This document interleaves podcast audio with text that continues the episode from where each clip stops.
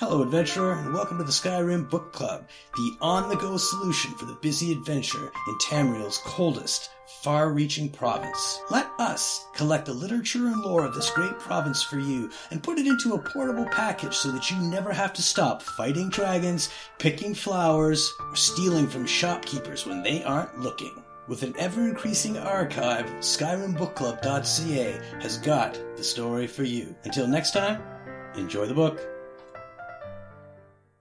Death-Brand, A Pirate's Tale. Haknir Death-Brand was dying. For Garrick Windrime, ship's quartermaster, it was unthinkable. His grandfather had served under Haknir nigh on 60 years before, and even then he was a legend among pirates of the north. The king of ghosts, they called him, as eternal and pitiless as the sea he sailed. To Garrick, who had seen him charge into battle, clad in armor of gleaming stalhrim like the kings of old, his twin swords scything men like grass, Haknir was practically a god. But none feared Haknir more than his own crew. They knew his rages, his fits of madness, how he delighted in torture and murder for its own sake. And there were even darker rumors. Some said he fed upon the blood and souls of those he killed to extend his unnatural life. Some thought him a Daedra, loosed upon the mortal world. And others said he owed his life and power, his armor and swords, to a pact with Dagon, Prince of Destruction. And the seal of that pact was the terrible wound that scarred his face, never to heal, the Death-Brand, which no man could look upon without flinching. All these things ran through Garrick's mind as he took his place on deck at the head of the crew, exchanging a curt nod with Thalen, the ship's helmsman and his chief rival. By sundown, he thought, one of them would be captain, the other would be dead.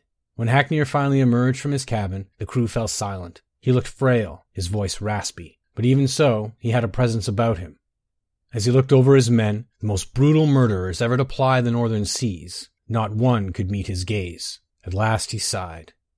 "You wish to know who will be my successor, and how my share of the treasure shall be divided?" That was the question, but even so, there were murmurs of protest. Haknir cut them off. "All these years, I have looked for one who is worthy to take my place, or strong enough to take it from me. Not one of you even comes close, and so none of you shall have it."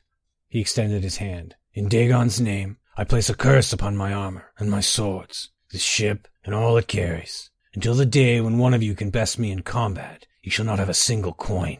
He looked up at them. "Be grateful. I have left you with your lives." Garrick and Thalen shared a single glance. Had anyone else said such a thing, there would have been mutiny, 100 treasure-mad pirates against one old man. But this was Haknir. The crew was silent. Haknir threw a map at Garrick's feet. "Garrick, take a longboat and bury my armor in the places I have marked. Thalen, we sail to my tomb, where you shall leave me with my gold. Then burn your ships, and do as you will. I am your captain no more." At daybreak, Garrick took his leave, and set out in a longboat with 3 of his men. They landed on a shoal to the north of Solstheim, at the place Haknir had marked, made camp, and began to dig. But already, greed stirred in Garrick's heart. Time and again, he glanced at the iron-bound chest they had brought with them. The old man was gone, perhaps already dead. His orders, foolish. That night, Garrick pried open the chest and drew out the helm within. The stalhrim shimmered in the moonlight. It was time. Time for a new king of ghosts to rise. He placed the helmet on his head, and he screamed. And it is said, you can hear that screaming still, on moonlit nights, on a rocky shoal off the northern coast of Solstheim. Postscript. This story is one of the last in the Haknir saga, the tales surrounding the life and adventures of the legendary pirate king Haknir Death-Brand. How much of it is actually true, if indeed any of it is true, I leave to the reader's discretion. Artiste Draylen, House Rhetoric Scribe.